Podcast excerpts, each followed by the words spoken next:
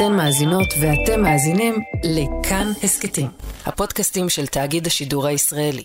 היי, אתם ואתן על חיות כיס, אני שאול אמסטרדמסקי. עוד כמה שניות תוכלו להאזין לפרק הראשון בקרב על הליבה. זו סדרה חדשה מבית חיות כיס, ששירה קדרי עובדיה מהארץ ואני עבדנו עליה והקלטנו לפני המלחמה. עכשיו, אנחנו חיכינו קצת עם הסדרה הזאת, למרות שהפרקים כבר היו מוכנים, אבל האמת שהיא פשוט הפכה להיות רלוונטית הרבה יותר מהר ממה שחשבנו. כי הנושא של הסדרה, איך נראית מערכת החינוך החרדית מבפנים, הפך להיות אחד מנושאי המחלוקת העיקריים בתקציב המדינה, שהיה אמור לעבור שינוי בגלל המלחמה. אז כדי להבין לעומק לאן הולך הכסף ועל מה אנחנו מדברים כשאנחנו מדברים על מערכת החינוך החרדית, אני ממש אשמח שתאזינו לסדרה הזו. יהיו כאן שלושה פרקים, שכל אחד מהם יצלול לעומק אחת הזוויות של מערכת החינוך הזו, ולאופן שבו היא משפיעה על הכלכלה ועל החיים של כולנו, כאן בארץ ישראל. האזנה נעימה.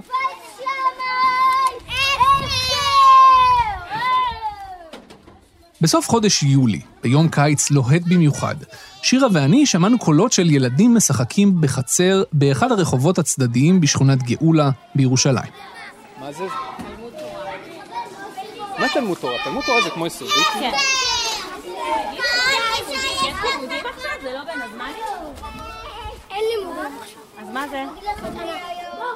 הסתובבנו בשכונה בתקופה שהחרדים קוראים לה בין הזמנים, בין תשעה באב לבין תחילת הלימודים באלף באלול, החופש הגדול של החרדים.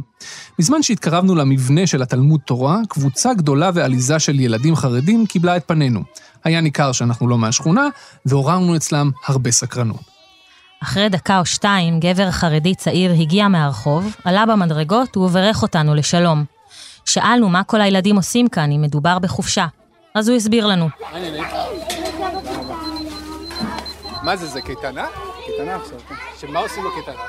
פעילות, יש פעילות, קצת לומדים, קצת פעילות. בייביסיטר להורים, זה מה שעושים.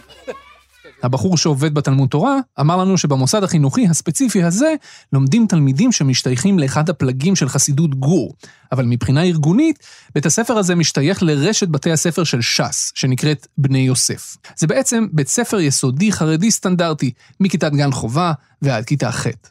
ולרגע אחד זה היה קצת מוזר, כי זה היה מוסד חינוך אשכנזי.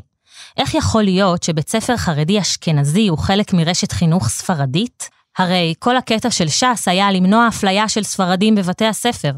איך האשכנזים הגיעו לשם? אבל אז נזכרנו שבית הספר הזה הוא ממש לא היחיד. יש עוד הרבה מוסדות חינוך חרדים אשכנזים שהצטרפו לרשת החינוך של ש"ס. וממש לאחרונה התברר שקהילה חסידית אשכנזית שלמה עומדת לעשות את זה. כשמכניסים לבני יוסף את מוסדות בלז, זה אומר שלא רק שהם ילמדו ליבה, הם גם ידווחו את המורים שלהם, הם יקבלו פיקוח יותר ממשרד החינוך. חסידות בלז היא החמישית בגודלה בעולם. לא ניכנס כאן לכל הדקויות של הקהילות החרדיות. מה שחשוב הוא שהשר במשרד החינוך, איש ש"ס חיים ביטון, שלפני שנכנס לכנסת הוא בעצמו ניהל את רשת החינוך של ש"ס, הוא הודיע שהוא קרוב להסכם עם חסידות בלז לגבי צירוף מוסדות החינוך שלה לרשת שמפעילה המפלגה שלו. איפה עומד המשא ומתן עם חסידות בלז? הסתיים. הסיפור הזה של בלז ושל מוסדות חינוך חרדים נוספים שמצטרפים לרשת של ש"ס, נראה מרחוק כמו סיפור על אידיאולוגיה. אבל מתחת לפני השטח זה גם סיפור כלכלי. סיפור על כסף ושליטה, סיפור של מערכת חינוך שהיא גם מפעל כלכלי ענק, שמשקיע מאמצים אדירים בשביל לשמור על הכוח ועל מוטת השליטה שלו. אנחנו עוד נחזור לסיפור של בלז בהמשך. בינתיים, אנחנו ברחוב הקטן ההוא בשכונת גאולה בירושלים. שירה, את שאלת את אותו עובד של מוסד חינוך חרדי, אם הוא יכול להראות לנו מערכת שעות לדוגמה. מה התלמידים לומדים שם.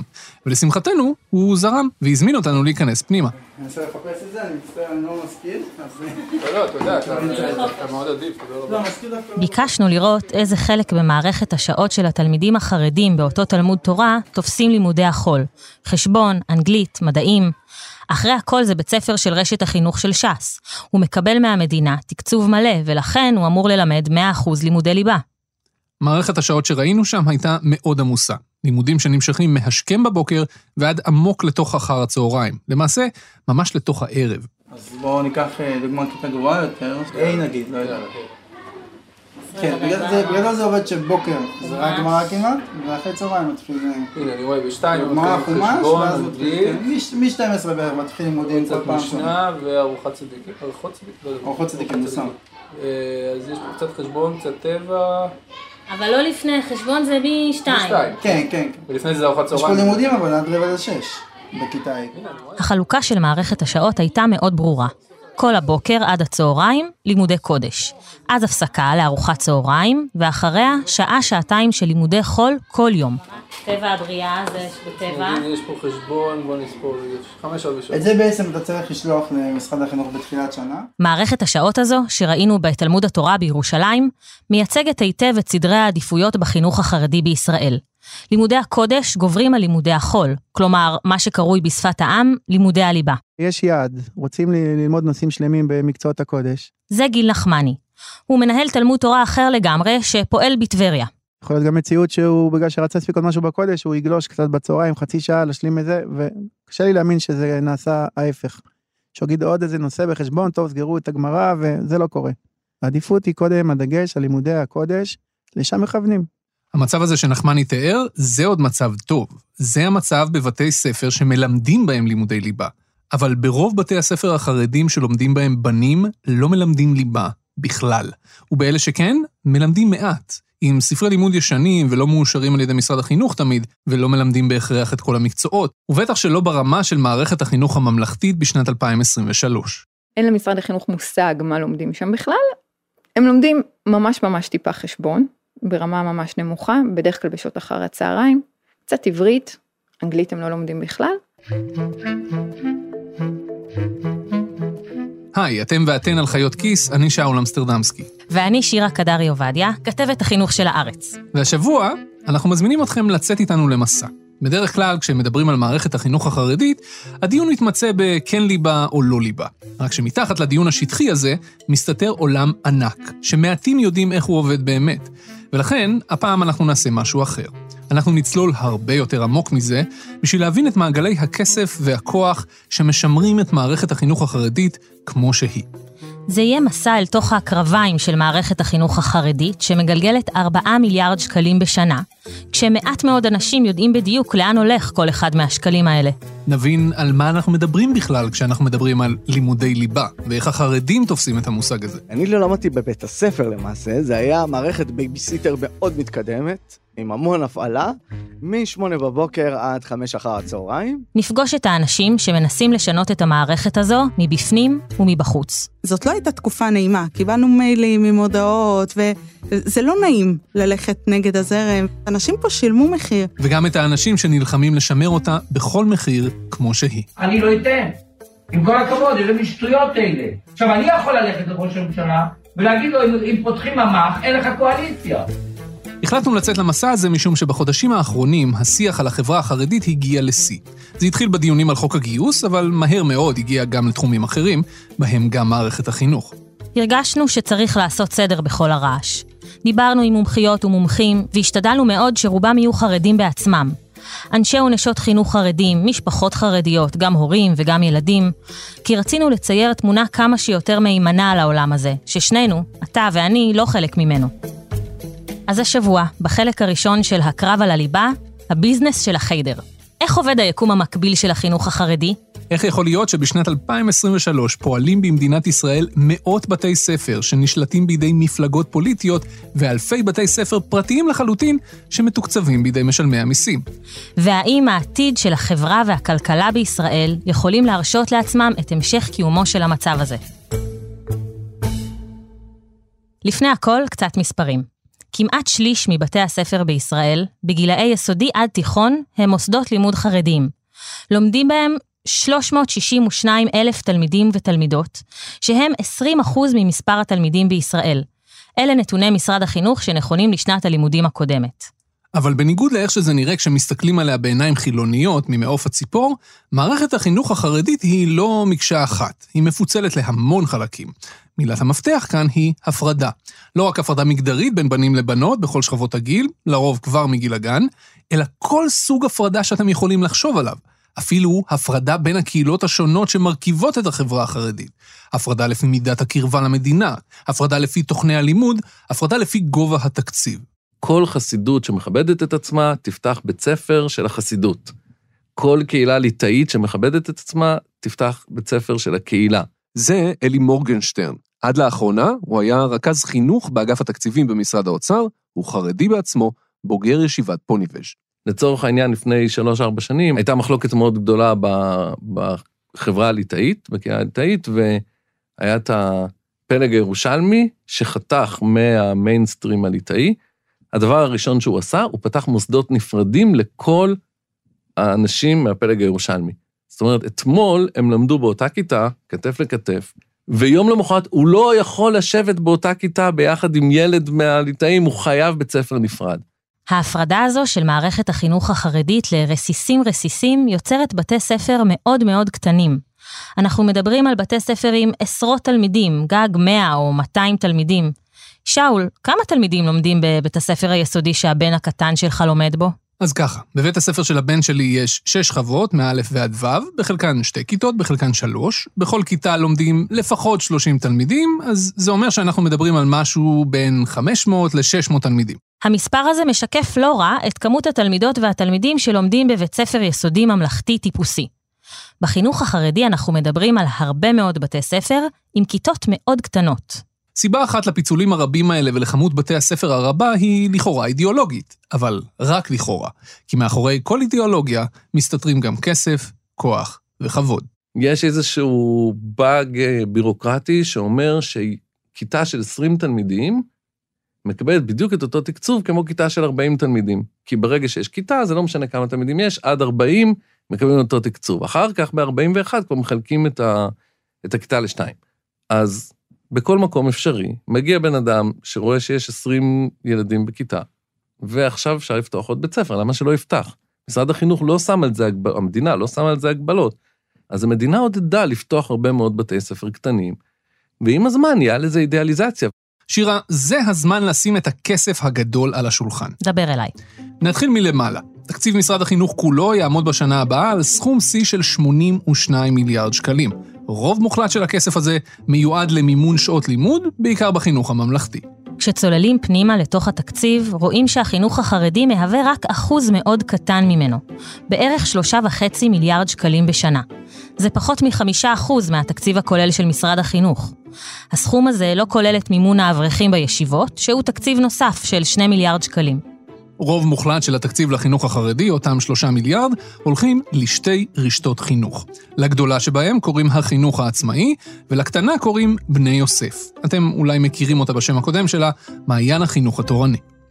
כשאומרים רשתות חינוך, אנשים חושבים על עמל של ההסתדרות, או על רשת אורט, או עמית, אבל רשתות החינוך החרדיות שונות לגמרי. הן רשתות פוליטיות.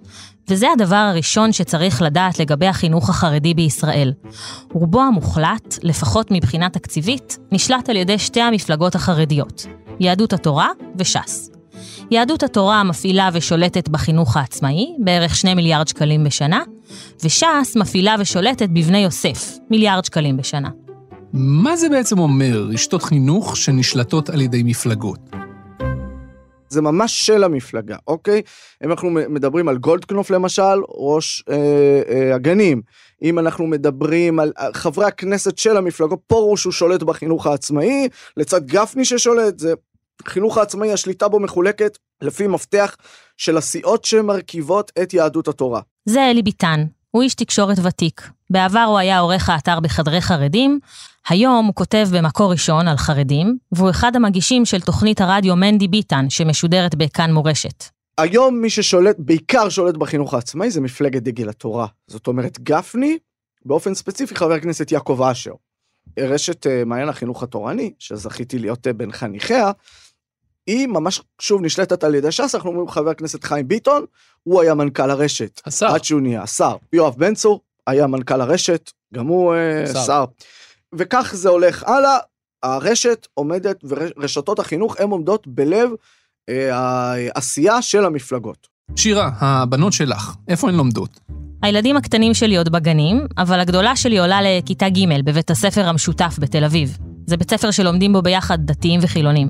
יפה מאוד. עכשיו, תארי לעצמך שמחר בבוקר, המנהלת של בית הספר של הבת הגדולה שלך הייתה שולחת לכם מייל, ומודיעה שבשעה טובה בית הספר הפך להיות מופעל ושייך למפלגת המחנה הממלכתי, או ליש עתיד, או לליכוד. מה הייתה התגובה שלך? מה שאתה מתאר נשמע לי כל כך מופרך, שאני אפילו לא יודעת איך הייתי מגיבה לזה.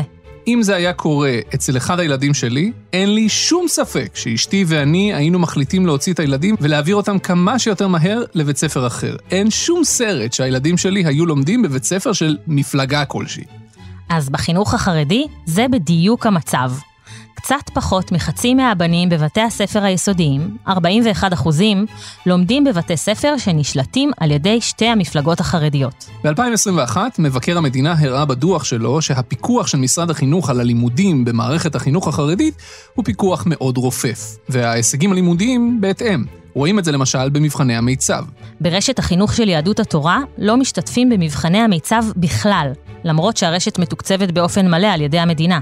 בדוח מבקר המדינה מסתתר משפט מדהים על העניין הזה. הנה, אני מצטט. המוסדות המלמדים את מרבית החינוך החרדי, 66% מתלמידי החינוך היסודי, מתנגדים להשתתפות במבחנים, ולפיכך תוצאות המיצ"ב אינן משקפות את כלל המגזר. את מבינה? בתי הספר האלה מתנגדים, אז לא בוחנים, למרות שהמדינה מממנת אותם. אבל גם בבתי הספר של ש"ס, שכן נבחנים בבחינות המיצ"ב, ובאופן כללי יותר משתפים פעולה עם המדינה מאשר אלה של יהדות התורה, גם שם הציונים לא משהו. לפי נתוני המיצ"ב האחרון, הציון הממוצע בשפה העברית של תלמידים ברשת החינוך של ש"ס נמוך ב-20 נקודות מזה של תלמידים בחינוך הממלכתי. בחשבון, הציונים של התלמידים של בתי הספר של ש"ס היו הנמוכים ביותר לעומת כל בתי הספר האחרים שנבחנו. ובאנגלית, באנגלית הם לא נבחנו בכלל. בקיצור, 100% ליבה זה בטוח לא. אבל עכשיו, בתי הספר של בלס, שנכנסים לרשת של ש"ס, יקבלו 100% תקצוב. זה כן. אם מישהו היה צריך עוד עדות לכך שמערכת החינוך החרדית היא לא רק חינוך, אלא גם מפעל כלכלי, הסיפור של בלז ממחיש זאת היטב.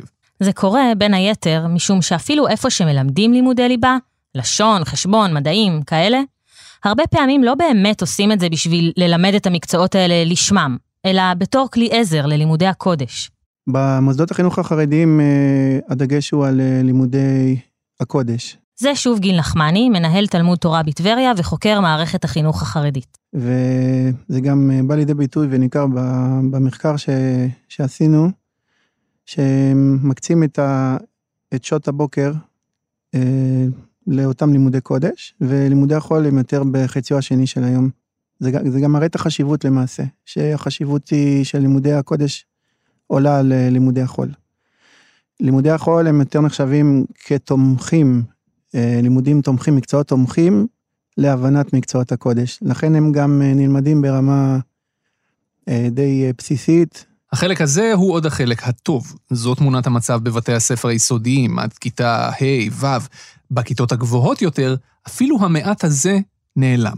בכיתות ז'-ח' זה כבר יותר הכנה לישיבות, אז לימודי החול הולכים ומתמעטים, הם רק שעה אחרונה, שעתיים אחרונות של היום, יותר לשמר את, את מה שנלמד, זה מגיע עד, עד רמה של שברים, אחוזים, לא מעבר, כבר לא מגיעים לשתי משוואות בשני נעלמים, זה כמעט ולא נמצא בבתי ספר אה, חרדים. מאחר שמדובר בגופים פרטיים שמפעילים את כל מוסדות החינוך החרדים, המשמעות היא שהמורים והמנהלים וכל בעלי התפקידים הרבים שמלמדים בבתי הספר לא מועסקים על ידי משרד החינוך, אלא על ידי הרשתות בעצמן. הן אלה שמשלמות את המשכורות. כלומר, ששתי המפלגות החרדיות, על כל המנגנון שלהן והעסקנים שעובדים בהן, משפיעים בצורה ישירה או עקיפה על כל המינויים האלה. המפלגות אחראיות על העסקה של עובדי ההוראה, על השיבוצים שלהם וגם על הפיטורים שלהם במידת הצורך. או במילים אחרות, יש פה את מה שכל פוליטיקאי אוהב יותר מכל דבר אחר, מלא ג'ובים. ואנחנו לא מדברים כאן על מינוי אחד או שניים. רשת החינוך העצמאי של יהדות התורה היא רשת החינוך הגדולה ביותר בישראל. היא מעסיקה יותר מ-17 אלף עובדים. למעשה, הרשת הזו היא אחת המעסיקות הגדולות ביותר במשק, לא רק בתחום החינוך. השליטה בתקציבים ובתפקידים ובמינויים מביאה איתה גם את הכוח ואת הכבוד. מי האנשים החזקים בחברה החרדית? אם אנחנו נשאל אנשים שאינם חרדים, יגידו הרבנים. וזה בדיחה. הרבנים זה אנשים מאוד מאוד מבוגרים, מאוד מאוד קדושים, כמובן שהם הכי הכי נערצים, אבל לרובם אין מושג מעבר לדלת. התשובה הבאה תהיה הפוליטיקאים. זה גם ממש לא נכון. ממש ממש לא נכון. זאת אומרת, לדרעי או לגפני, פוליטיקאים מאוד מאוד חזקים, אין יכולת להחליט על שעה לימודי אנגלית בשבוע. אם דרעי עכשיו אומר שעה אנגלית בשבוע, רק אומר, הוא לא יכול להיכנס לבית כנסת שהוא מתפלל בו. מי האנשים החזקים? ופה אנחנו בעצם מדברים על ברוני העבדים, אין מילה אחרת להגיד את זה, שזה ראשי העמותות החרדיות. כשאלי ביטן מדבר על עמותות פרטיות, הוא לא מדבר על שתיים או שלוש עמותות. מדובר על יותר מאלף עמותות שמחזיקות ומנהלות יותר מששת אלפים מוסדות חינוך. זאת כמות מטורפת, כמעט שליש ממוסדות החינוך בישראל. המדינה מזרימה לגופים האלה באופן ישיר או עקיף 4 מיליארד שקל כל שנה. הציבור הרחב אולי מכיר את השם של יצחק גולדקנופ, שר השיכון הנוכחי, בתור אחד האנשים החזקים במערכת החינוך, כי יש לו רשת גנים שאבא שלו הקים והוא ניהל, ועכשיו הבן שלו מנהל. אבל גולדקנופ ממש לא לבד. הציבור פשוט לא מכיר את כל האנשים האחרים שחולשים על מערכת החינוך החרדית, אבל החרדים עצמם מכירים אותם היטב. ראשי העמותות החרדיות, 90% מהם זה עמותות חינוך בעצם. הרבה מאוד אנשים שהם פשוט מחזיקים עסקים פרטיים. לצורכי חינוך. עכשיו העסק הזה לפעמים זה גני רשת גני ילדים זה עסק שמניב הרבה מאוד כסף זאת אומרת אני זוכר בשכונה שאני גדלתי אותו אברך שפתח גן ילדים ותוך ממש כמה שנים הוא פתאום בא עם רכב יוקרה והם פתאום עברו לבית הרבה יותר גדול לפנטהאוז כל השכונה ראתה את זה אם אתה יכול לחלק תפקידים בתוך הסמינר מנהלת או מורה בסמינר זה תפקיד מאוד מאוד יוקרתי מאוד מאוד יוקרתי אם אתה יכול לחלק את התפקידים האלה יש לך סמינר ואתה יכול אה, לחלק את התפקידים האלה זה שווה לא פחות מכסף וגם אנשים קונים את זה בכסף. עד כמה בעצם מערכת החינוך החרדית היא מפעל כלכלי היא ביזנס שצריך לתחזק אותו. אני מחפש את המילה הכי קיצונית שלא תהיה קיצונית מדי אבל זאת מערכת לכל דבר ועניין. הוראה היא המקצוע הנפוץ ביותר בחברה החרדית. 40% מהנשים החרדיות עובדות בהוראה ושליש מהגברים החרדים. הווה אומר, כל משפחה חרדית שנייה, יש לפחות עובד אחד במערכת החינוך. זה מערכת ממסד ועד הטפחות. כל, הכל עובר דרך המערכת הזו, כל המינויים, כל ה... המערכת מחזיקה את עצמה. אם אתה לא מיישר קו, אז אתה תפסיד את האפשרות שלך לשלוח את הילדים למוסדות אחר כך. מערכת החינוך החרדית היא קצת כמו פאזל עם הרבה מאוד חלקים. למערכת החרדית יש שני צדדים, בנים ובנות. בתי הספר שלהם לא נראים אותו הדבר, לא מלמדים אותו הדבר, ולא מתפלגים אותו הדבר. נגיד משהו על החינוך של הבנות לקראת סוף הפרק, בינתיים בוא נתמקד בתלמידים הבנים. אמרנו קודם ש-41% מהבנים בגילאי יסודי לומדים בבתי ספר של שתי רשתות החינוך, של ש"ס ושל יהדות התורה. איפה לומדים כל התלמידים האחרים? אז החלוקה של מוסדות החינוך החרדיים פועלת לפי עיקרון אחד שמשלב ערכים וכסף. והעיקרון הזה הולך ככה, כעומק הליבה, כך עומק התקצוב. בבתי הספר של רשתות החינוך של המפלגות לומדים לימודי ליבה מלאים, לכאורה, עם דגש על המילה לכאורה. ולכן בתי הספר האלה מקבלים, בפועל, לא לכאורה, תקציב מלא מהמדינה. כלומר, את אותו תקציב שמקבלים בתי ספר ממלכתיים, למעט החלק של רפורמות השכר הגדולות, אופק חדש ועוז לתמורה. אבל מה שחשוב לזכור כאן, זה שהרשתות של ש"ס ויהדות התורה מקבלות 100% תקצוב. חוץ מבתי הספר של הרשתות, בציבור החרדי פועלים בתי ספר שמוגדרים מוכרים שאינם רשמיים. או בקיצור, מוכשרים. מי שחשב על ראשי התיבות האלה הוא גאון. וגם מוכשר. בתי הספר האלה מלמדים את התלמידים 75% מלימודי הליבה, לכאורה, ולכן מקבלים 75% מהתקציב של בתי הספר הממלכתיים.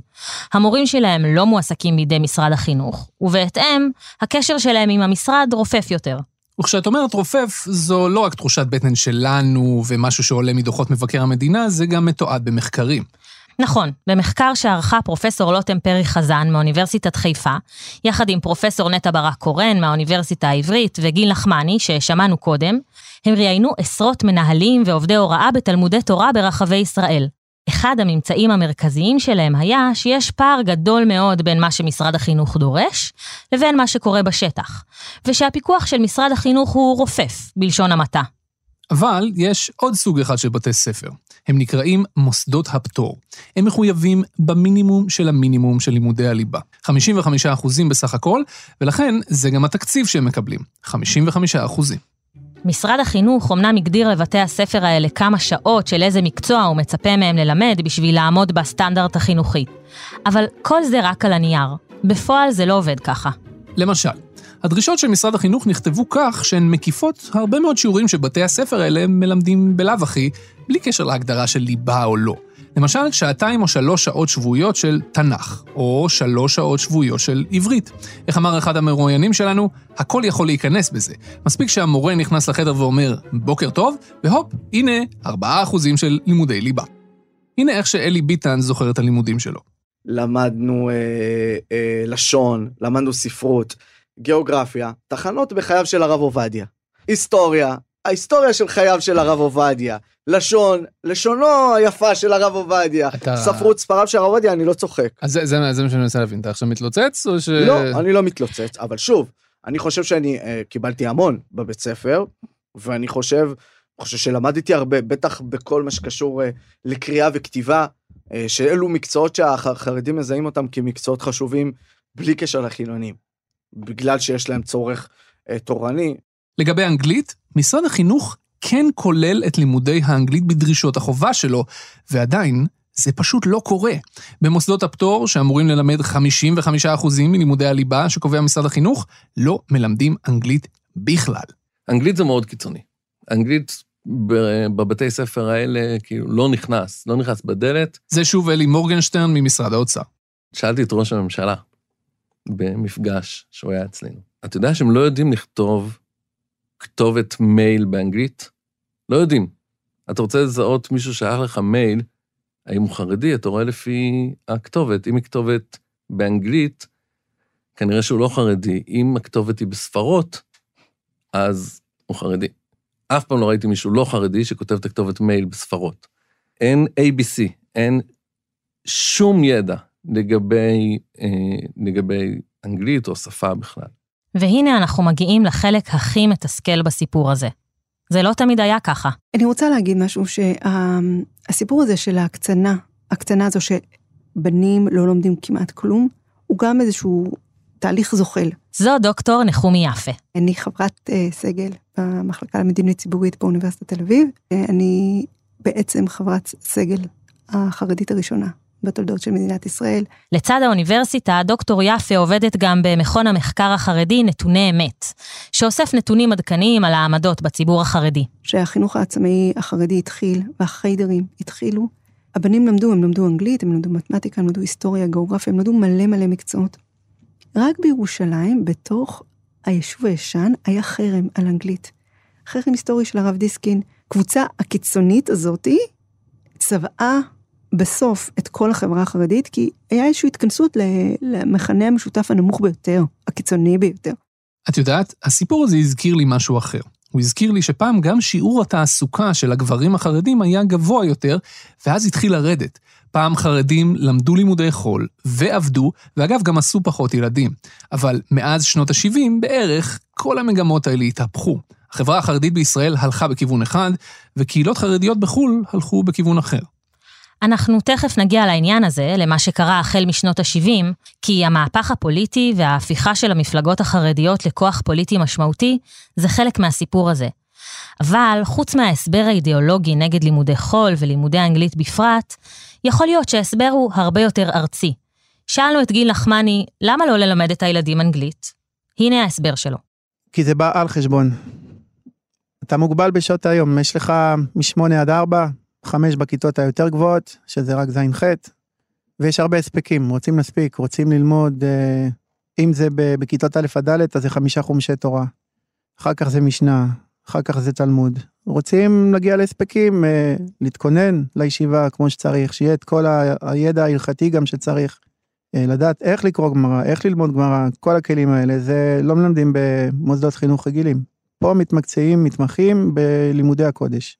לבתי הספר היסודיים החרדים קוראים תלמודי תורה. אלה בתי ספר שמלמדים ילדים מכיתה א' ועד כיתה ח'. לימודי קודש בבוקר, ארוחת צהריים, ואחרי השעה, שעתיים או שלוש של לימודי חול, תלוי בבית הספר. אחרי כיתה ח', הבנים החרדים עוברים לישיבות קטנות. זו המקבילה של התיכון במערכת הממלכתית. מגיל 14 ועד 17, רוב מוחלט, בערך 85% של הבנים במערכת החינוך החרדית, כבר לא לומדים ליבה בכלל, אלא רק גמרא. שזו בעצם הכנה ללימודים בישיבות הגדולות, במקום שירות בצה"ל. הנה שוב אלי ביטן. מה קורה בכיתה ז'-ח'? הוא עוזב את החינוך המוכשר והולך לישיבה קטנה, שבה הוא לא ילמד שום דבר. זאת אומרת, מגיל 12-13, הוא לא ילמד שום מקצוע, אפילו תנ"ך הוא לא ילמד, אפילו תנ"ך, שום דבר, הוא ילמד אך ורק גמרא. כילד שלמד, זה נראה מוזר, למה שאני אתאמץ עם, עם השבר העשרוני הזה, עם החילוק רש? למה זה רלוונטי לחיים שלי? אוקיי, צריך את זה, כי יש פה איזה מפקח שעובר שנה, אבל אם בזמן השיעור אני יכול ללמוד משניות מתחת ל- לספסל, ולדעת את המשניות האלה בעל פה, לעתיד שלי, אוקיי, עדיף לי ללמוד את המשניות האלה. נניח אפילו שבתי הספר החרדים היו מלמדים את כל לימודי הליבה במלואם. איך בכלל משרד החינוך יכול לדעת מה בתי הספר האלה עושים עם המיליארדים שהוא מחלק להם? בחלקם הגדול אמרנו, אין בכלל מבחני מיצ"ב. וחוץ מזה, בניגוד למערכת החינוך הממלכתית, משרד החינוך הוא לא המעסיק, הוא לא זה שמשלם את המשכורת. איך הוא יכול לדעת לאן הולך הכסף? על פניו, בתי הספר אמורים לעדכן את משרד החינוך, גם על העסקת המורים, גם על התכנים, גם על השימוש בכסף. בשתי הרשתות הגדולות, של ש"ס ויהדות התורה, פועלים בשנים האחרונות חשבים מלווים מטעם משרד האוצר שאמורים לפקח על הכספים. ועדיין, לא בטוח שזה עובד. בספטמבר לפני שנה, למשל, כתב החינוך של דה מרקר, ליאור דאטל, דיווח שהגירעון של שתי הרשתות החרדיות גדל ל-600 מיליון שקלים, למרות שיש בהם חשבים מלווים. לפי הדיווח הזה, הרשתות הצליחו לפתוח עוד בתי ספר שלא בתקן, כלומר להעסיק עוד מורות ומורים ולהוציא עוד כסף שלא היה להן. עדות אחרת לכך שהממשלה לא באמת יודעת עד הסוף מה קורה עם כל המיליארדים שהיא מקצה לרשתות האלה, אפשר היה למצוא בתביעה שהוגשה לבית הדין לעבודה לפני שנתיים. שתי מורות לשעבר ברשת החינוך העצמאי של יהדות התורה סיפרו שהרשת נקטה 2% משכרן בתור תרומה לעמותת החינוך של הרשת, כסף שמסתכם ב-3-4 מיליון שקל בשנה. לטענת העובדות הן כלל לא ידעו שזה המצב, ואף אחד לא שאל אותן.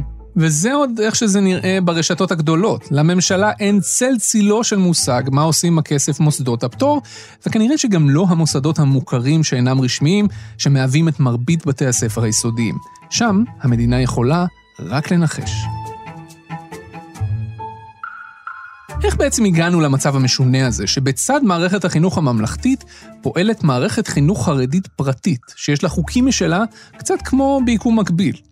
אז גם הסיפור הזה מתחיל בבן גוריון. חוק חינוך ממלכתי, תשי"ג 1953, שהממשלה הניחה אותו על שולחן הכנסת בשבוע שעבר, שיש לי הכבוד... כבר בימים שלפני קום המדינה פעלו בארץ ישראל הרבה זרמי חינוך זה בצד זה. ההבדלים ביניהם היו בעיקר על הספקטרום האידיאולוגי-כלכלי. הזרם הגדול ביותר היה הכללי, שזה הזרם הליברלי יותר. לצידו היה את זרם העובדים, בתי הספר שזוהו עם מפא"י וההסתדרות, או בתי הספר בקיבוצים. והיה גם את זרם המזרחי, שזוהה עם הציונות הדתית והמפלגות שלה. וחוץ מזה, היה גם את זרם החינוך של אגודת ישראל, החינוך החרדי. המצב הזה נמשך חמש שנים, גם אחרי הקמת המדינה, עד שב-1953 בן גוריון קיבל החלטה. די. מספיק עם החינוך המפלגתי, הגיע הזמן לחינוך ממלכתי. אבל כבר מהרגע הראשון, מערכת החינוך הממלכתית הופרדה לשני חלקים, ממלכתי וממלכתי דתי. ועוד יותר מזה, עוד לפני שהתחילו הדיונים על הצורך בחינוך ממלכתי, המפלגות החרדיות כבר הודיעו שהן לא השתתפו בדיונים, כי מבחינתן העניין כלל לא נוגע להם. בד' בניסן תשי"ב, כלומר אי שם בשנת 1952, ראש מרכז אגודת ישראל שלח מכתב לשר החינוך והתרבות, וכך הוא כתב: קיבלתי את כתב המינוי לוועדה להתקנת חינוך ממלכתי והזמנה לישיבה הראשונה של הוועדה. אני מוצא חובה להודיעו כי מועצת גדולי התורה של אגודת ישראל החליטה שלא נשתתף בוועדה זו, מתוך חשש שהמטרה היא להביא לידי ביטול הזרמים ולהנהיג במדינת ישראל חינוך אחיד. מה שרואים בתוכנית זו, זו סכנה לחינוך החרדי במדינה. ובן גוריון? הוא לא הרים קול צעקה נגד העמדה הזו של החרדים. מדינת ישראל פשוט, אה, אני חושב בן גוריון היה לו איזו רומנטיזציה כלפי החרדים. ממש ככה. זה היום התפיסה. רומנטיזציה כזאת, גם תפיסה שזה הולך להיעלם, אז פשוט הסכימו לחרדים לא להיכנס תחת הממלכתי. זה נראה משהו מאוד מאוד זניח, זה אף אחד לא חושב שזה יתפתח, ואף אחד לא חושב שזה יכול להגיע למשהו מאוד מאוד משמעותי. לפי אלי ביטן, ההחלטה ההיא של בן גוריון, שמזכירה קצת את ההחלטה ההיא שלו על בני הישיבות והגיוס, היא אחת מההחלטות הדרמטיות שהפכו את מערכת החינוך החרדית למה שהיא היום. לדעת אלי, הנקודה החשובה השנייה הגיעה בסוף שנות ה-70. כן, כנראה לא פחות מאשר אה, מהפך. מהפכה חלה בישראל. סוף שנות ה-70, עם כל מיני שינויים שקורים, זה לא רק המהפך, יש גם חלופת מנהיגים. מתים המנהיגים של, של השואה, אלה ש, שטעו ואמרו לא, לא, לא, לא לברוח ממזרח אירופה ולא להגר ולא לעלות לארץ, מתים המנהיגים הגלותיים, קם דור צעיר של מנהיגים חריף לשון שלא רואה בעיניים, לא משנה אם זה הרב שך, דומיננטי מאוד, הרבי מלובביץ', מאוד חשוב לדברים האלה, אדמו"ר מגור, החדש, הצעיר יותר, הרב עובדיה יוסף, שנכנס לזירה, אנשים, זה ארבעה דומיננטים, אבל יש לנו מסביבם עוד, זה אנשים אחרים, הם כבר באים לישראליות, מסתכלים לה בעיניים. והחברה הישראלית עצמה באיזשהו שבר של אחרי מלחמת אה, יום כיפורים ופנתרים, ו... ופתאום החרדים, הדבר הזה הופך להיות אופציה. השינוי שאלי ביטן מתאר כאן הוא לא רק שינוי פוליטי, אלא גם סוציולוגי. גם בתוך החברה החרדית עצמה, וגם בחברה הישראלית כולה. שנות ה-70, 80, 90 היו שנים של הרבה תמורות חברתיות משמעותיות. אנחנו מדברים על עליית המזרחיות, על גלים של חזרה בתשובה, וגם של עלייה מסיבית מברית המועצות ומאתיופיה. ובתוך כל זה, החרדים הפכו להיות קבוצת לחץ חזקה פוליטית. מפלגת ש"ס נכנסה לראשונה לכנסת ב-84 וזכתה לארבעה מנדטים. אחת המטרות המוצהרות שלה הייתה לדאוג לתקצוב הוגן למוסדות החינוך החרדים הספרדים. ש"ס זה פתאום היד על ההגה של, ה, של המדינה, הם מקבלים כסף, בפנים אתה יכול להתקדם, אתה יכול להיות רב, אתה יכול להיות עסקן חשוב, אתה יכול להגיע להיות שר בממשלה, דרך קבוצות הלחץ, זה נהיה עוד קבוצת לחץ. ב-1992, בממשלת רבין, רשת החינוך של ש"ס קיבלה מעמד רשמי, בחוק, ויחד איתו, תקציב ממשלתי. שני אלה הפכו את מערכת החינוך בן לילה לגדולה ומשמעותית. היא התחילה לחבק אליה לא רק תלמידים חרדים, אלא גם תלמידים משכבות מצוקה, בפריפריה. כך, המערכת הזאת גדלה כל הזמן. וזו הנקודה שבה אנחנו חוזרים לסיפור שלנו מתחילת הפרק הזה, על רשת החינוך של ש"ס, שמכניסה לתוכה עוד ועוד מוסדות חינוך חרדיים, חלקם הגדול בכלל אשכנזים. בלז, חסידות מרכזית ובעיקר שמרנית, מבקשת להשתלב ברשת החינוך של ש"ס, וש"ס מעוניינת לשלווה. ערב הבחירות האחרונות קרה דבר די מדהים. חסידות בלז הודיעה למשרד האוצר שדי, נמאס לה שמוסדות החינוך שלה הם מוסדות פטור שמקבלים תקציב זעום. היא צריכה כסף והיא רוצה לדעת מה היא צריכה לעשות בשביל זה. ולפחות לפי הטענות שלהם, הם היו מוכנים להתחיל ללמד לימודי ליבה בשביל זה, ואפילו להיבחן ולהוכיח שהתלמידים למדו ומכירים את החומר. ההכרזה הדרמטית הזאת של בלז יצרה סערה מאוד גדולה בתוך החברה החרדית, שבשיאה, המפלגות שמרכיבות את רשימת יהדות התורה, דגל התורה ואגודת ישראל, איימו לרוץ לכנסת בנפרד ולא ביחד. טלנובלה שלמה, אל תשאלו. הטלנובלה הזו הסתיימה רק כשהמועמד לראשות הממשלה, בנימין נתניהו, הבטיח, אל תתפצלו, אני אדאג לכם לתקציבים. תקבלו כסף גם בלי ליבה. ואומנם, בהסכמים הקואליציוניים, שבהמשך הפכו להחלטת ממשלה, כל מוסדות החינוך החרדיים קיבלו תוספות תקציב אדירות. 6 מיליארד שקל השנה, ועוד 8 מיליארד שקל בשנה הבאה. כל סוגי בתי הספר קיבלו, גם רשתות החינוך של המפלגות, גם המוכרים שאינם רשמיים, וגם מוסדות הפטור. רק שחסידות בלז החליטה שזה לא מספיק לה. היא רוצה 100% תקצוב. מה עושים? הלכה חסידות בלז אל ש"ס, והחליטה בסופו של דבר להיכנס לתוך הרשת שלה. השר במשרד החינוך, חיים ביטון, איש ש"ס, התגאה בכך שעכשיו במוסדות בלז ילמדו ליבה. בפועל, בכלל לא בטוח שזה מה שהולך לקרות. זה לא שבן לילה פתאום כל המורים בבלז יהיו מוכשרים ללמד לימודי ליבה. וזה לא שבן לילה בבלז בכלל ירצו ללמד לימודי ליבה. וממילא הפיקוח של משרד החינוך די רופף, והציונים במבחני המיצב לא משהו. או במילים אחרות, זו פשוט אחלה עסקה פיננסית לבלז, וש"ס תצליח להגדיל את הכוח שלה על הדרך. פשוט לא בטוח שבוגרי בתי הספר של בלז ירוויחו כישורי חיים חדשים שלא היו להם קודם, וגם המשק כולו לא בטוח שירוויח. אגב, שאול, בכל הסיפור הזה שסיפרנו כאן, דיברנו רק על הבנים החרדים, ולא הזכרנו בכלל את הבנות החרדיות. ויש לזה סיבה. זה לא בגלל שלא אכפת לנו מהבנות, אלא שמשום שבבתי הספר לבנות, בשונה מרבים מבתי הספר של הבנים, כן מלמדים לימודי ליבה, וכן מכינים אותן לשוק העבודה, פחות או יותר. כלומר, במילים אחרות, נערה בוגרת מערכת החינוך החרדית המיינסטרימית, בסוף כן יוצאת לעולם עם כלים... כן, אז אין לה אנגלית ברמה מאוד טובה, אבל יש לה אנגלית מספיק טובה שיכולה להשלים את העוד קצת שהיא צריכה. אין לה מתמטיקה ברמה הכי טובה, למרות שהיום בהרבה מאוד סמינרים, סמינרים עילית, כן מלמדים חמש יחידות מתמטיקה, וגם מדעים, היא, לומדת שנה של ביולוגיה, שנה של פיזיקה, בסיסית, אבל היא ראתה את זה. אז היא צריכה להשלים, ההשלמה היא, היא עדיין השלמה, אבל היא יכולה לעשות את זה. לעומת זאת, בנים מכיתה ד' בעצם מפסיקים ללמוד בכלל כמעט לימודי חול. בשורה התחתונה, שירה, לדעתך, העובדה שבבתי הספר של הבנים החרדים לא מלמדים אנגלית בכלל, וממעטים מאוד ללמד את לימודי החול האחרים, ממה ההחלטה הזו נובעת? מאידיאולוגיה או מסיבות טכניות, כמו שהסביר לנו גיל נחמני מטבריה? או אולי בכלל ממשהו אחר? אני חושבת שזה שילוב של כמה דברים. קודם כל, אפילו בתי ספר שרוצים ללמד את לימודי החול באופן מלא, ויש מעט כאלה, מתקשים לעשות את זה. כי הבוגרים של מערכת החינוך החרדית בעצמם לא למדו את המקצועות האלה ברמה גבוהה מספיק בשביל שיוכלו להיות מורים. גם מבקר המדינה הצביע על זה בדוח שלו בשנת 2021. במחקר שעשינו אז ראינו שיש אה, פער עצום של אה, מורים מקצועיים שילמדו את מקצועות הליבה. בדרך כלל מבקשים שהמלמד, המלמד זה מחנך הכיתה, שמלמד הוא זה שגם מלמד את מקצועות הליבה. כי קשה להביא מורה שיהיה רק מקצועי וילמד רק את השעות. ממילא מלמדים רק אחר הצהריים, אז אף מורה לא יגיע רק לשעתיים וכל פעם במקום אחר. מורים מחפשים משרה מלאה. וגם אה, את המקצועיות, אין, אין הרבה מורים מקצועיים בתחום הזה שמתמחים בתחום הזה. אבל חשוב מזה, אני חושבת שזה באמת שילוב של סדרי עדיפויות שמעמידים את לימודי הקודש מעל לכל דבר אחר, יחד עם רצון של מנהיגי הקהילות החרדיות להמשיך לשלוט בחברים שלהן. הביקוש קיים. אנחנו רואים בסקרים שונים שההורים דווקא היו רוצים שהילדים שלהם ילמדו חשבון ואנגלית, ואנחנו עוד ניגע בזה בהרחבה בפרק הבא. אבל בפועל, אני חושבת שההנהגה החרדית חוששת שאם התלמידים ילמדו את לימודי החול, היכולת לשמר אותם בתוך הקהילה החרדית פשוט תרד.